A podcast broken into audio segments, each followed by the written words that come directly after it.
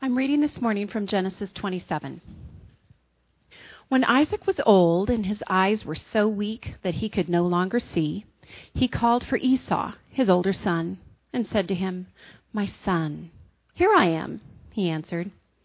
Isaac said, "I am now an old man and don't know the day of my death. Now then, get your weapons, your quiver and bow, and go out to the open country to hunt some wild game for me. Prepare me the kind of tasty food I like, and bring it to me to eat, so that I may give you my blessing before I die." Now Rebekah was listening as Isaac spoke to his son Esau. When Esau left for the open country to hunt game and bring it back, Rebekah said to her son Jacob, "Look, I overheard your father say to your brother Esau, 'Bring me some game and prepare me some tasty food to eat, so that I may give you my blessing in the presence of the Lord before I die.' Now, my son, listen carefully and do what I tell you.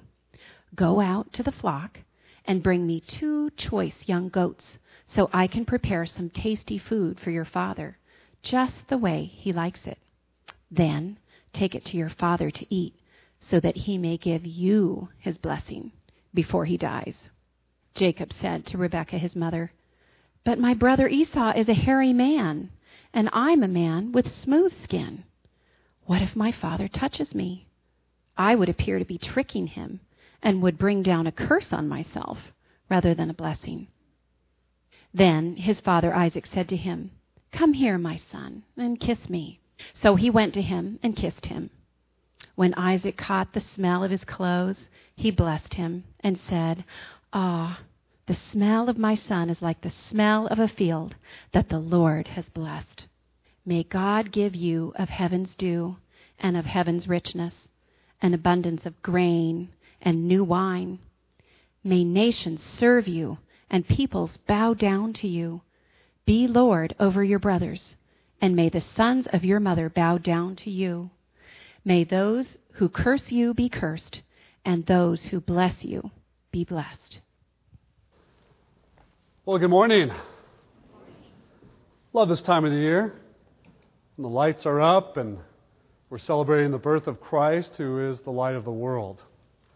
And I hope this morning we will rejoice in the truth of who our Savior is. I want to ask a question of all of us. Could you imagine living the burden of a lie for 28 years of your life? A lie that you told and that you kept having to hold on to and cover so that nobody would ever find out.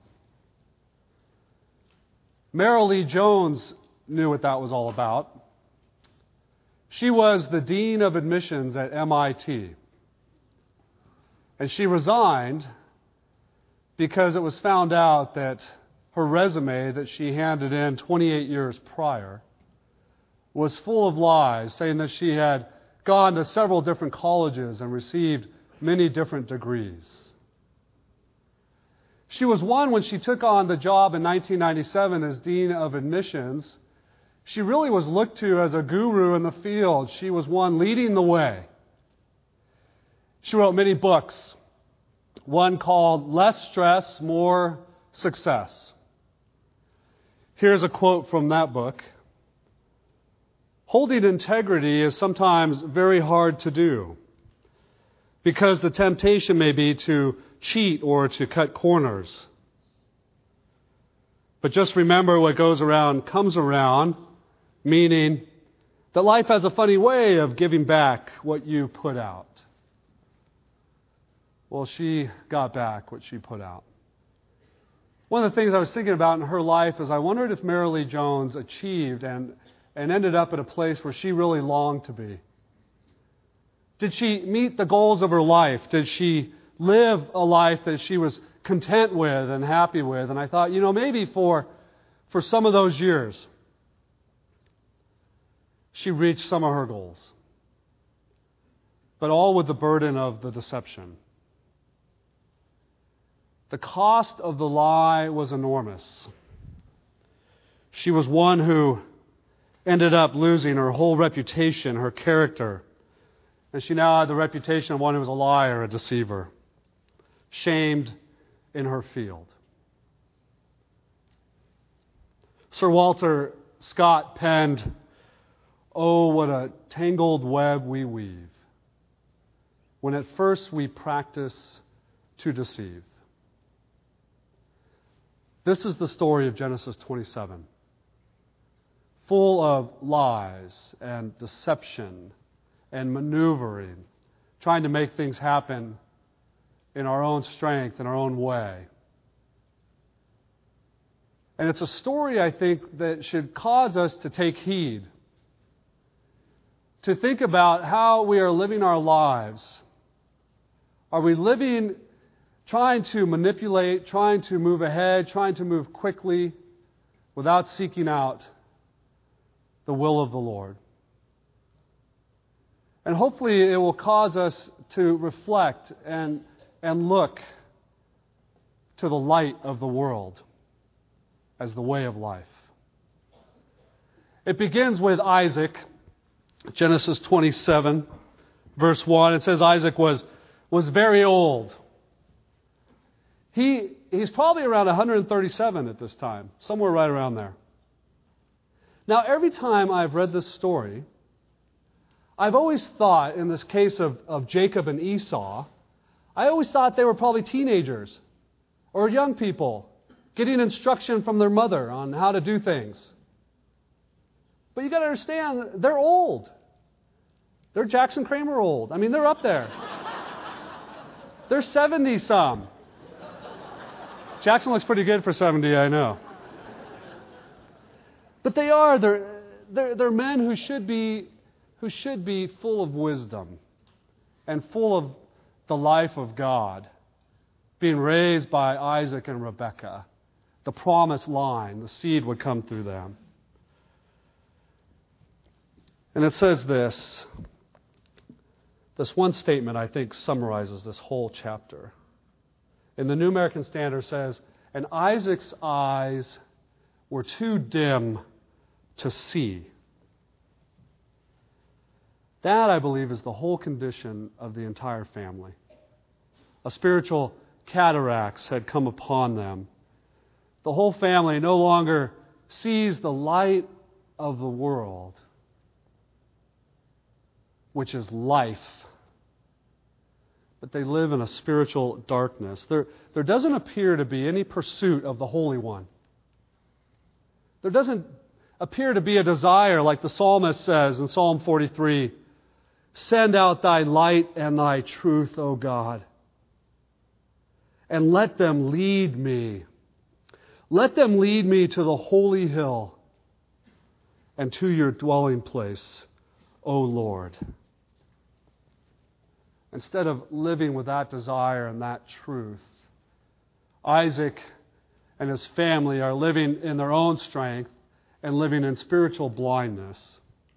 So he calls in Esau. This is the one he loves. "Oh, my son, Esau, I want you to be blessed. I want to pass it on to you." Isaac, I believe, knew full well the promises of God, that it would be the younger who would receive the blessing. It would be the older who would serve the younger. In this culture of oral tradition, I have no doubt that Isaac was fully aware of where that blessing belonged. And yet he chose to say, "Isaac, Esau, come in here. Let me place this blessing upon you." And so begins round one of Isaac's boxing match with God Almighty, which he will lose. "I don't know the time of my death," he says in verse 2. Well, it's true, he doesn't, neither do we. He is getting older. The truth is, he's going to live to be 180 years old. And so I don't think it's so much like, "Oh, let's get our family affairs in order." This whole passage reads with a real sense of urgency, a real sense of haste. Let's get it done. Isaac says to Esau, "Get in here quickly." Basically, let's sin, let's do it quickly, let's get it over with. I know, like, when I sin, I don't like to stay there and dwell upon it. I like to just do it and get it done with, right? That's what's happening here. Let's do it quickly. Hopefully, we can do it and be deceptive. And then if we do it quick enough, maybe we won't get caught. You'll see that throughout this whole passage of Genesis 27. There's no waiting upon the Lord anywhere in this section, which is exactly where they needed to be. And so do you and I in this season of haste. Come in here, Isaac. Come in here, Esau. I want to bless you. And Isaac, who is old, instead of being wise and full of light, is foolish and dim, trying to make his way happen. Isaac was a guy truly that for most of his life lived for his own pleasure. He's the guy that stands around the turkey at Thanksgiving, waiting for the first trimmings to come off. Maybe you're that person. I don't know. But that was his life. He was the turkey guy. I mean, he always wanted the pleasure, the taste, always licking his lips.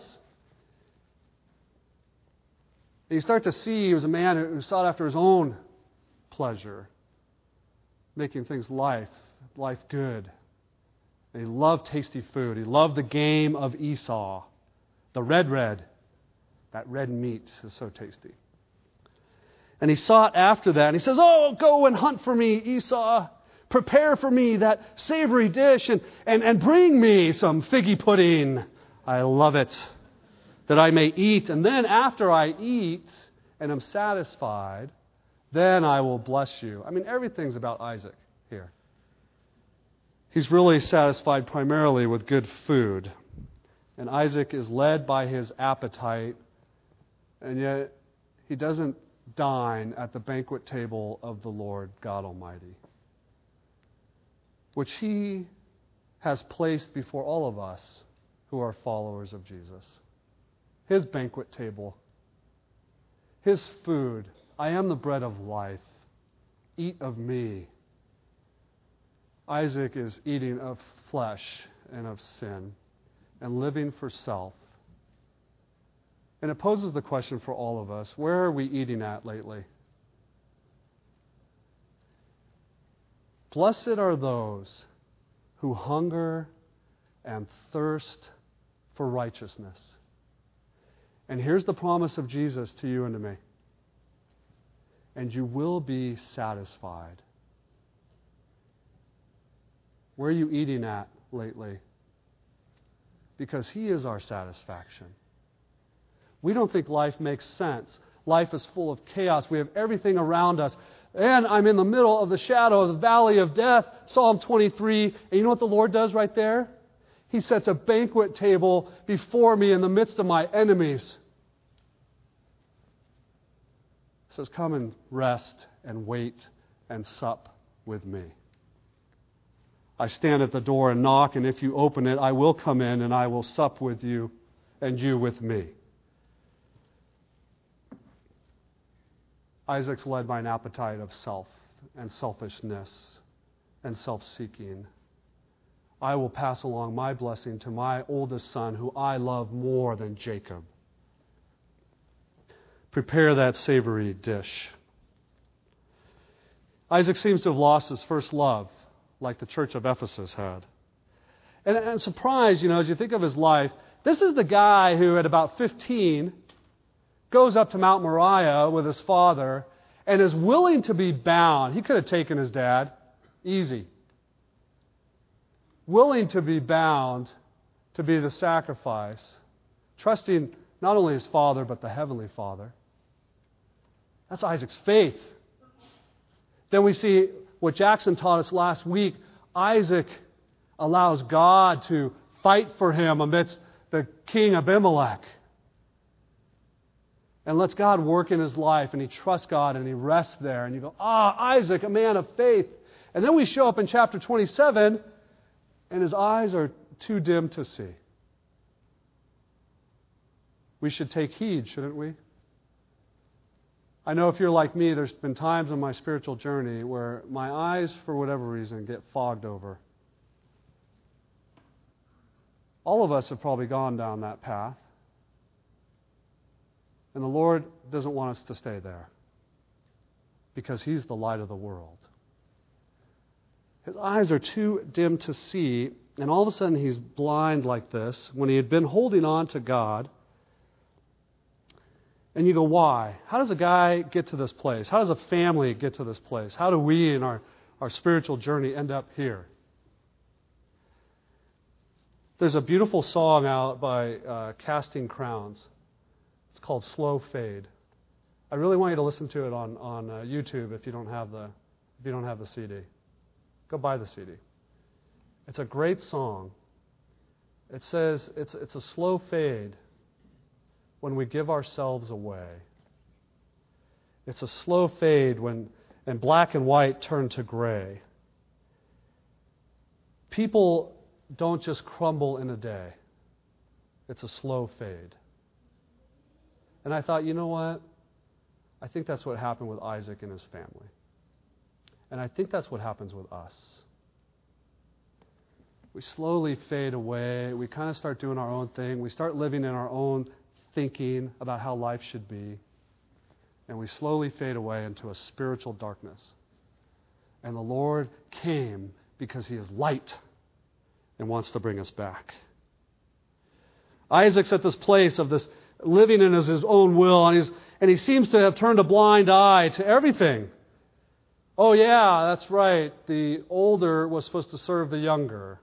Didn't see that. Oh, yeah, that's true. The blessing was supposed to be this beautiful public celebration. We would gather everybody together and have an amazing banquet and pass on the blessing in the middle of the whole clan, and everybody would know, and it would be a joyous occasion. And where's this done? Hidden in the dark rooms, nobody knowing, secret talk going on. Oh, I turned my blind eye to the fact, oh, that's right, Esau took on pagan wives, absolutely destroyed my spirit to the core, left me bitter and just grievous over my son's choices. But I'll turn a blind eye to that. Do you see where he's headed? And where we can head sometimes. And as we watch Isaac make these choices in Genesis 27, and we get involved in the story, you want to just go, Isaac, what are you thinking? What? Don't do it. The whole world shouted that out when Bill Belichick went for it on 4th down. Did you see that? The paper had it. And the title was this in the Idaho Statesman. What are you thinking, Bill Belichick?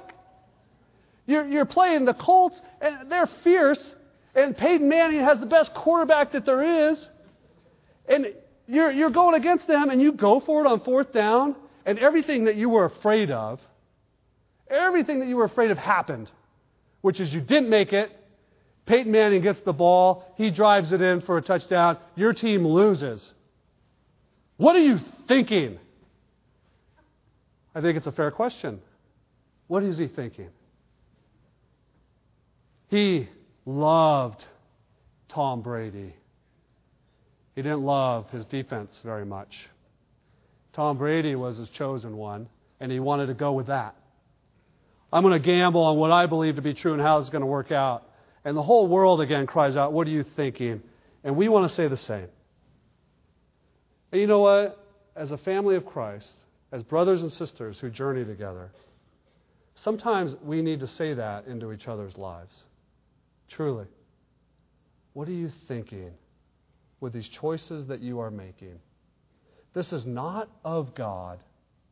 This is not the way of the light of the world. Stop.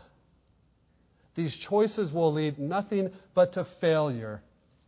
The outcome of this will be you will lose this game.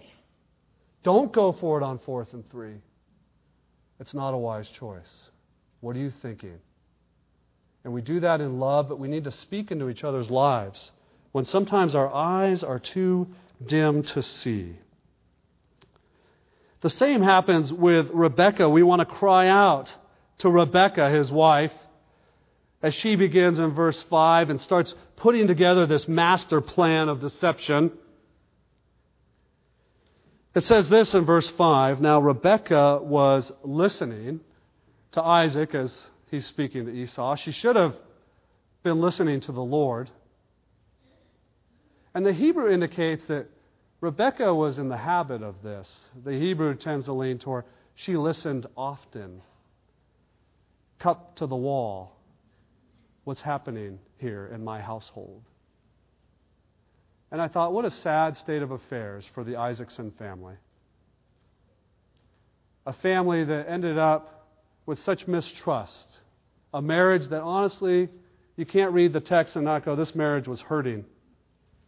There wasn't much intimacy. There wasn't sharing of life. It became a place of deception and lack of intimacy. And again, I don't trust my husband, so I got to listen to find out what he's doing. And I go, how does a wife, how does a family end up in such a place? How did Rebekah get there? I think part of it falls upon Isaac, who seemed to be trying to lead his family out of spiritual darkness, too dim to see, even on his own. And that permeated his family.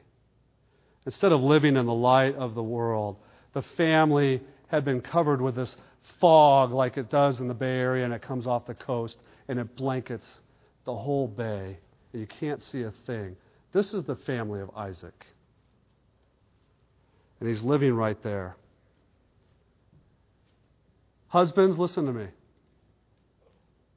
Love your wives by washing them in the water of the Word of God. Bring truth into your family. Do not back away from that. Bring the Word of God and the light of the world into your family so that you and your family do not end up in spiritual blindness. Bring the goodness and the promises of God. Remind your family of everything that God has promised and His faithfulness. Bring that to the family. And never stop bringing it, because when you do, it's a slow fade. Rebekah, who again is her own woman in the Lord, okay? And she chooses to sin, live in the flesh, by fulfilling God's promises in the manner that she sees fit. You can imagine Rebekah saying, well, it's the Lord's will, Jacob, that you receive the blessing. Obviously, God is checked out, so we need to step in and make this happen. But in our spiritual journey, the end does not justify, or the means do not justify the end. Scripture says in Romans 12, do not repay anyone evil for evil. Do not be overcome by evil, but overcome evil with good. That's what Jackson brought to us last week. His enemy comes into the camp, and he could have gone to war because he blocked up his wells, but instead he lays a banquet table out before Abimelech, sends him off in peace. That is the blessing. She, Rebekah, is fighting for God's blessing, but she cares nothing about God's honor, about His name, about His reputation. Thinking in her own mind, well, he's supposed to get this blessing. We've got to make it happen. And she goes down this incredible path of destruction. And she does it again in haste. The whole story is in haste. Nobody waiting upon the Lord. Do what I tell you, my 76-year-old son. Listen to your mother. I know some of you guys still get that from your moms. Do what I tell you. Don't listen to God. Listen to your mother who's sinning right now. I'm going to throw together some goat, and we're going to work it out so it'll taste hopefully like the game, and then Isaac's going to give you the blessing.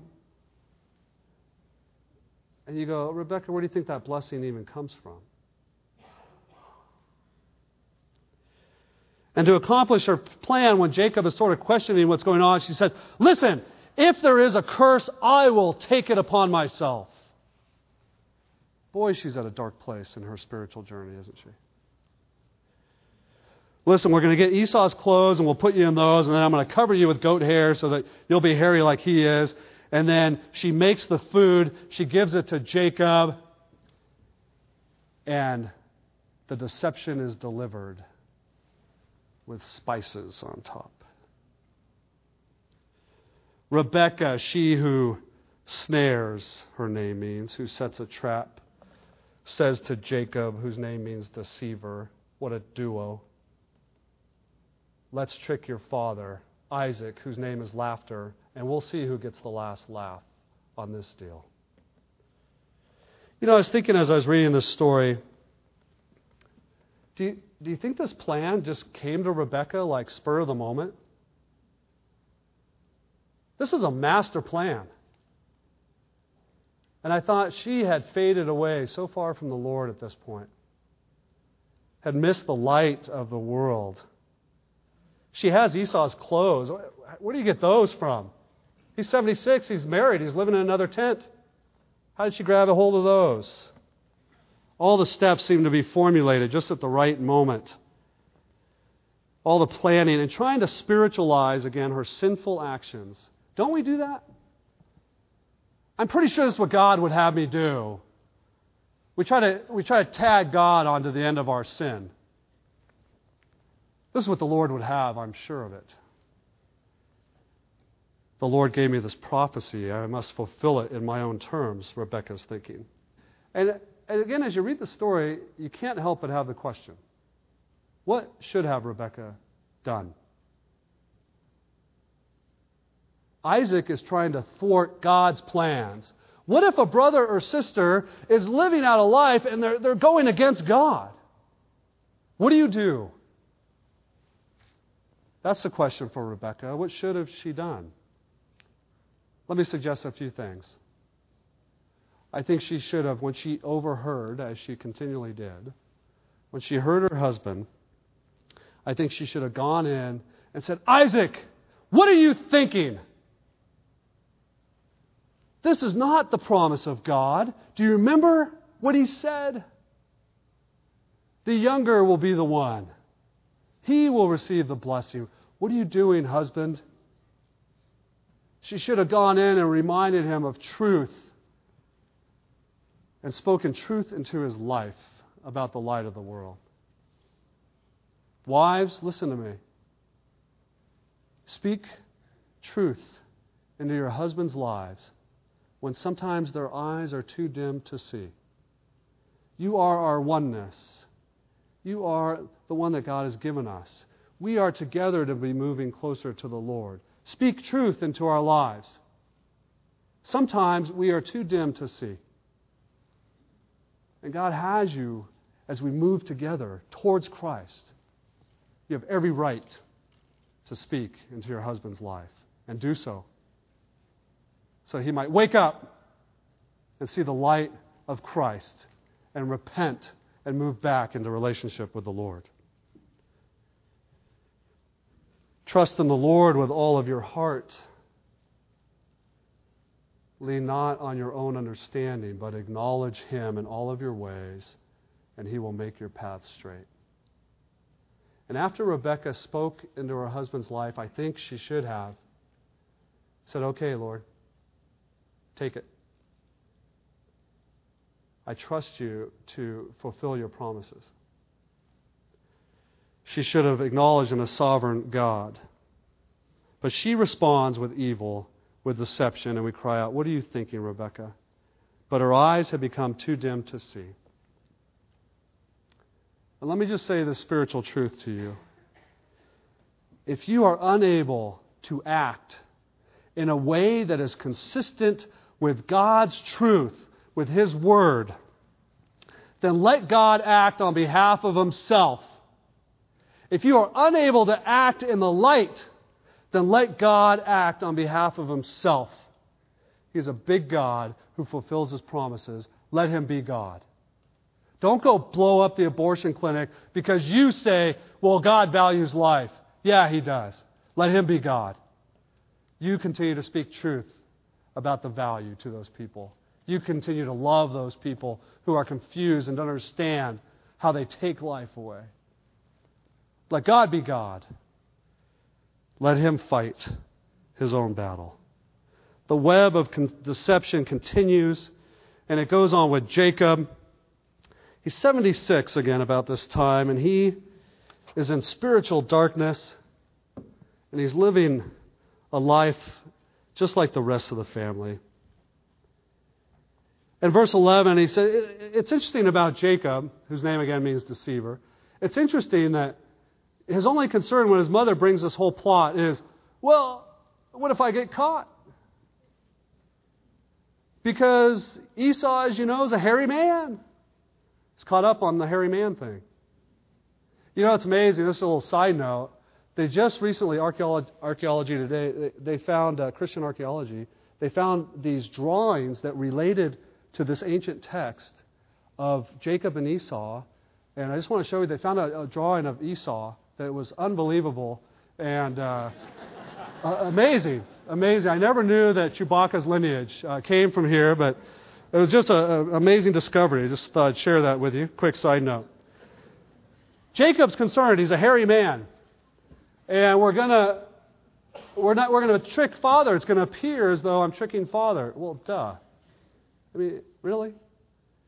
All you're concerned about is that you're going to get caught? Whatever happened to, this is wrong, Mom. This is a bad plan.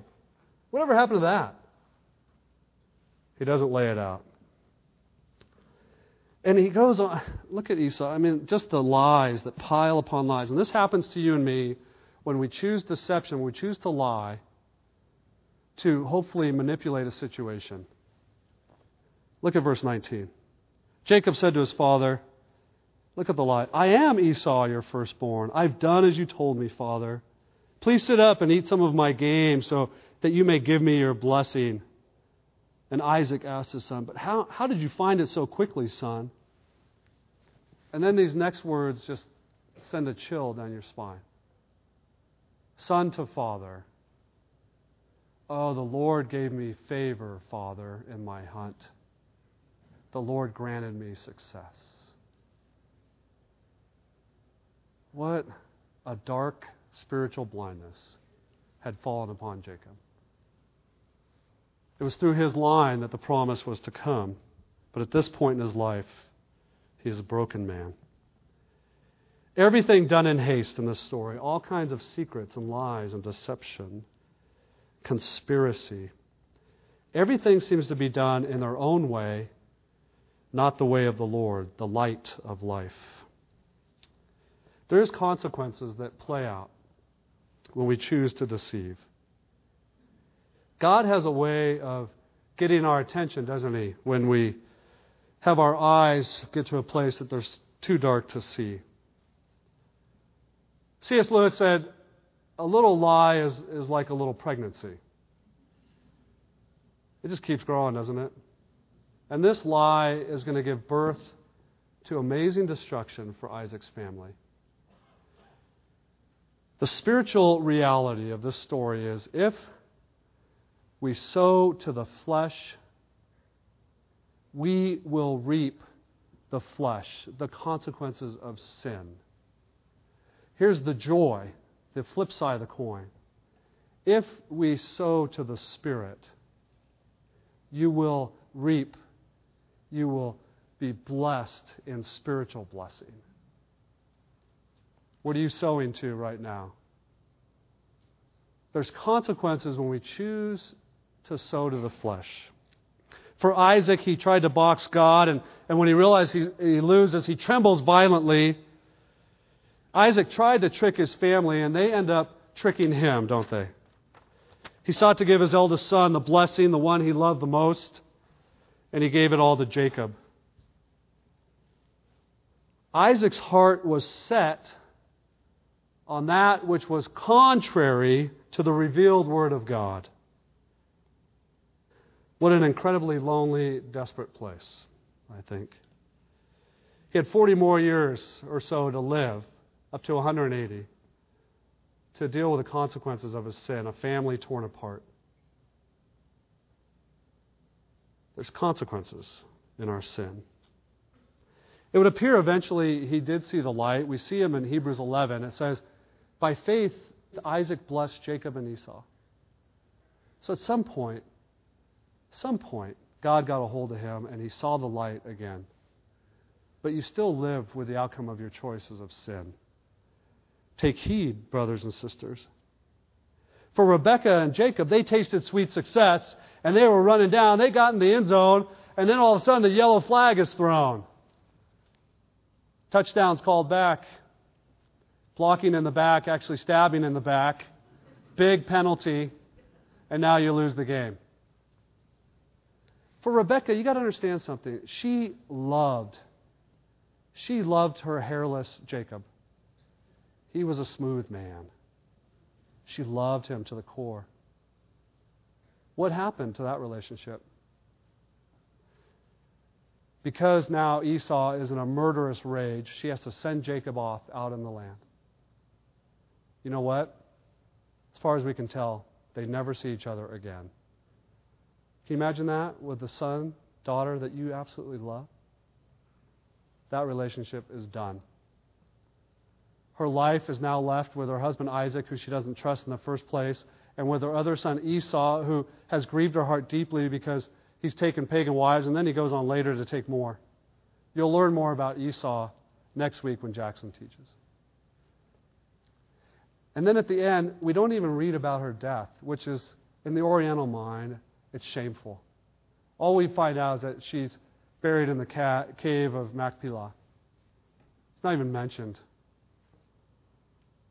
What a lonely ending for a woman who chose to deceive, seeking the blessing in her own way. And when she sowed to the flesh, she reaped the consequences of flesh. Jacob, who would one day become Israel, and we know he's going to become a great man who is Israel, but in the meantime, he goes out and he suffers the loss of his family. He's on the run for fear of death. He ends up bowing down to Esau. And instead of enjoying the bounty and the blessing of his father, instead of receiving the blessing which was already promised to him, God would have just given it to him. But he manipulated everything with his mother. And the consequences of that played out. And so he ends up being one who is the father of Israel, the nations of Israel. But then he's deceived, right, about Joseph. Oh, he's dead. He died. Wild animals got him. And then later on in life about Benjamin. And he shows up in Egypt at the end of his life, and he says to Pharaoh this: "Few and full of trouble have been the days of my life." Sin always leads to destruction. It always leads to separation from one another. But here's the truth, dear saints. God, in all of His grace, is calling you back to relationship with Him. When your eyes have become too dim to see, He's saying, "Would you return to me? Like the prodigal, would you see the light again, which is life, and would you live in my way?" I believe that He longs for us, and I believe you long to live in the light. As followers of Christ, we want to be there. That's what we desire. But we end up living for self and in the darkness. The Holy Spirit reveals light to us. He prompts us. I think sometimes He uses people in your lives, family, friends, to speak light into your life. Would you hear them? Because that's the work of God trying to draw you back. And I want to say to any of you who have been living with a lie, have been living caught up in deception, and living with a sin that weighs heavy on you, I just want to encourage you this morning, if you want to draw near to the light, then repent. Repent of your sin. Come before a gracious God and say, "Lord, would you forgive me? I have been living and my eyes are becoming too dim to see." And here's the promise of the Lord. "I am quick to forgive," He says to you and me. "This is why I came as a babe. I came to grow up and to be the one who would die for your sin. This is why I'm here, light of the world, that if you would believe upon me, you would have life. You will no longer perish, but have life. Repent. Draw near to the light by believing His truth. Don't buy into the big lie. The big lie is, hey, did God really say that? Eve. And we buy the lie like, oh yeah, I can probably make this work. You know, we're going to be facing some serious financial times. And the challenge, I think, for many is, how am I going to handle this finance? What do I do with taxes coming up? Or it's not going to work out with the money I have, and so somehow I need to manipulate the numbers or the system in order to make it work. Don't believe that lie. Come eat at the banquet table of the Lord, who is all sufficient. Don't you know that I care for you so much? I created you. You're my child. Let Him provide for you. Draw near to the light. As scriptures say, draw near to me and I will draw near to you. I hope that none of us get too adjusted to the dark. We're still in the cave. We may have adjusted to the dark, but the reality is we're in the dark. And we need to be seeing that sliver of light through the crack and realize that's Christ. That's His light, and I'm going to go towards that. He says this, Jesus does of Himself. I am the light of the world. Whoever follows me will never walk in darkness, but will have the light of life. So hold on to His promises. Even when we're in the fog, even when it doesn't seem to make sense, hold on to the fact that He is the giver of life, and He is the giver of good things and blessings upon your life, and He wants to give them to you. You don't have to take them in your own way. It's His joy to bless you, like it would have been His joy just to bless Jacob. And live in this promise, Psalm 18. You, O Lord, you keep my lamp burning. My God, He is the one who turns my darkness into light. Heavenly Father, I just pray this morning that your light would shine into our lives. Father, forgive us when we have sinned against you with deception and with lies, and we've tried to manipulate things in our lives where we haven't waited upon you, Father. Lord, I ask that you would help us to wait upon you and give us your truth. Pierce our hearts, Father, with your light this morning, I pray. In your beautiful name, amen.